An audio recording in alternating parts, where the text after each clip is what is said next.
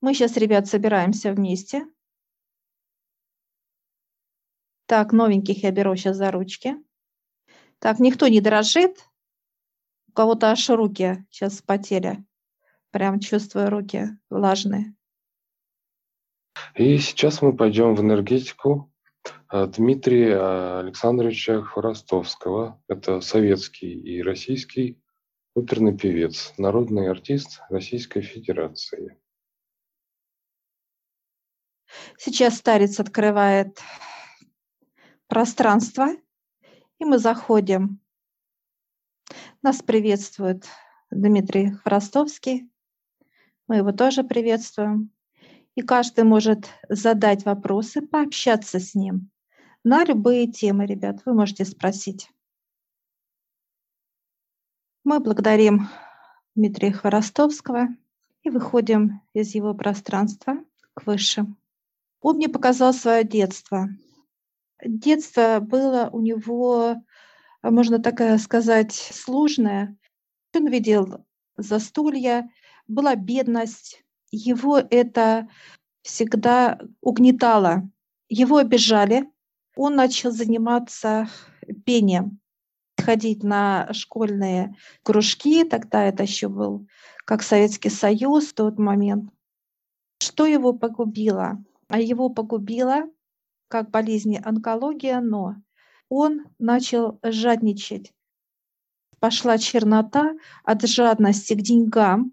Э, он себя выше отца ставил. У него не было веры абсолютно. Даже до последнего ухода он не верил в Бога. Он удержал обиду, обида, которая была с детства. Это как некий камень, который превратился в него, так сказать, в его самого, этот камень, тяжесть. Он с тяжестью так и ушел. Тонкий план, потому что он был в рассвете сил, у него была семья, у него была слава, у него все это было, и тут вот высшие сделали. Он, оби... он обижен был на всех, как физическое тело. И на отца, и на жизни, почему вот все есть, и я не здесь, и не там, он так и ушел с обидой, с этими переживаниями. Что интересно, то я тоже как сразу зашел. Ну вот как э, грязноватенько мне ощущение было. И пошло до вот детства. Как будто вот ребенок тебе рассказывает, что вот он там как обижался там, как-то с мамой, что-то на маму обижался, его обижали как-то вот сверстники. Что-то все вот из детства какая-то вот обида как идет, она да. вот так шла. Она росла в нем просто эта обида. Злость, обида, непонимание. Мне показалась очень энергетика такая для меня приятная в плане вибрации. Вибрации такие вроде гармоничные, но черноты много. Я ее обычно на физике чувствую, черноты много. Такое очень плотное пространство, замкнутое. Человек не открытый, замкнутый.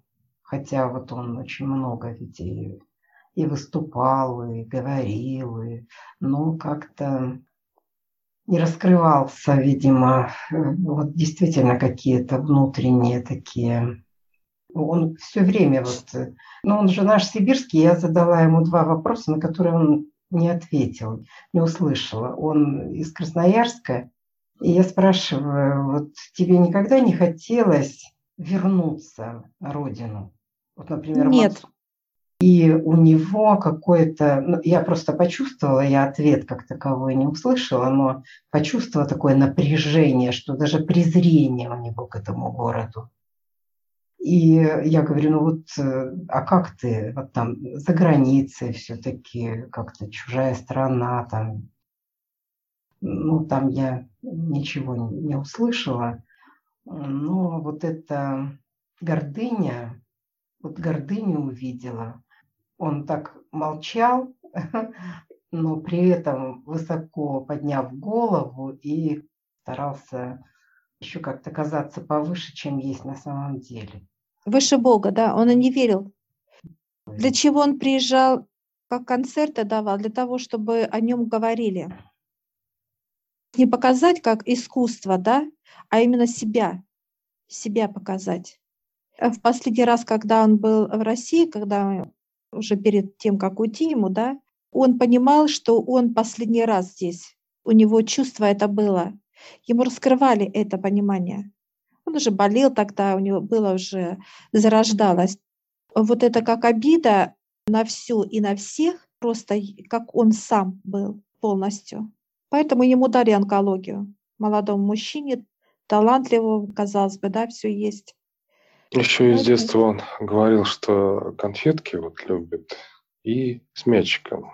Как баскетбол любил играть. Он не доедал эти конфеты. У него отнимали их, его всегда обижало. Он очень обидчивый был, очень обидчивый. У него слезы всегда как и шли, вот обида. Даже не мог сдержать это состояние, да, как обиду. Очень сильно она его просто съедала изнутри. Кто еще, ребят, пожалуйста? Зашла в комнату, поздоровалась, сказала, что очень нравится, как он поет. Часто слушала его. Показали издалека очень-очень такой небольшой луч синий. Я поняла, что от Бога. Талант, спросила. Покажите мне душу. Поднялся дьявол. Огромный, выше того, чего вообще там происходило. Я развернулась. Сказала, нет, мне это не нужно. Я о другом хотела спросить. Покажите мне душу еще раз. Огромнейшую гориллу показали. Мощная такая, как Кинг-Конг какой-то, да? И я стала выходить, думаю, ну что-то мне не нравится здесь. Когда стала выходить, мне, как бы говоря, по голове как боль такая сильнейшая с левой стороны, с височной части. Ну, пришлось, как бы говоря, выскочить и мыться. Хорошо, спасибо, Танюш. Мне показали э, человека, да, он гнался за деньгами. Татьяна согласна, что в детстве он испытывал эту жажду. И я вопрос задала, в результате чего онкология, в результате чего рак мозга. А мозг, говорит, у меня вспыхнул, мозг у меня взорвался. Вся жизнь моя а, была расписана по, по, поминутно. Вообще свободного времени не было. Очень много работал, он трудился. Я вопрос задала, для чего столько трудов было? Ну, было сказано, что э, деньги, деньги, деньги, деньги вот эта вот ненасытность некая.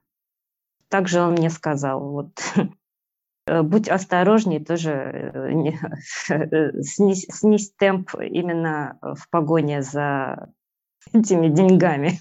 То, потому что он именно говорил о покое. У него не было покоя. У меня не было покоя. У меня всегда болела голова, у меня всегда было горячо в голове. Вот это вот беспокойство. Но а пение его приводило в чувство, там он все равно соединялся с, с, с божественным. Вот эти вот энергии высочайшие, да, а оперное пение, оно же, в принципе, вот это высокочастотные вибрации, несмотря на то, что очень много у него было и от дьявола, пение – это высокочастотная вибрация, которая вот дает человеку жить, творить, дышать. Пение, оно все равно на какое-то мгновение – заглушала его головную боль. Но мозг все равно вскипел, сгорел, взорвался. Он сказал, у меня мозг взорвался. Все. Поэтому будь аккуратнее и иди по жизни постепенно. Постепенно, не разгоняйся. Mm-hmm. Ну, тоже интересно. Прекрасно. Прекрасно. Mm-hmm. Хорошо, спасибо. Благодарю. Кто еще, ребят, пожалуйста? Вот Таня сегодня смотрела днем, на самом деле потому что я знала, что я не успею. вот. Так, а, вот но я... Да, но я забыла да? половину уже, Таня, я забыла половину. Я помню, что точно я зашла, у него было такие стены, знаешь, как у дьявола, боже мой, я забываю все время. Бархатные. Не, бархатные, бархатные mm-hmm. стены, у него красным бархатом было все обито прям вот.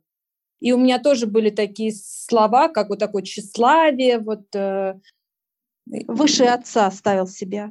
Как да, я. да, да, да. Ну, знаешь, Бог, э, Бог, и про Бога он как бы знал, э, ну, вот так верил, как бы, ну, есть и есть. Ну, веры, и, конечно, такой искренней тоже мне показали, ну, не было, а, не задумался об этом. А про семью как-то, знаешь, было вроде и есть жена, да, и ребенок, но они как-то как-то сами по себе какое-то такое, какое-то холодное, что ли, состояние. Не увидела такой теплоты к ним особой. Мы все, мы когда я вижу, что мы все подошли к этому пространству Хворостовского, и у всех в, в каждой руке возникла свеча горящая, и мы эти свечи как бы в, в одну соединили, и я сразу передал, ну, передала ему. Я не помню, какие первые два вопроса задавала, уже ну, подзабыл, неважно. А один вопрос я помню. Я спросила, ты был счастлив в жизни? Он говорит, да, я был счастлив, когда э, я был в творчестве и соединялся с отцом. Вот в это время я был счастлив. И потом мне вдруг он меняет свой лик на Моцарта. Опять Хворостовский Моцарт, Хворостовский Моцарт две личности, э, я, то у меня понятие приходит, что они по своим каким-то, не каким-то, а по человеческим качествам и были очень схожие. Схожи по энергетике. Они могли принимать вот этот вот как э, божественные звуки, Галин. Ну, возможно. То есть именно связь вот эта. Моцарт писал, он чувствовал эту музыку, и Хворостовский чувствовал. Да, да, да. Вот, вот это именно их почему не показали. Объединяет. Да, да, да понимание. Все, хорошо. Спасибо. Угу, спасибо.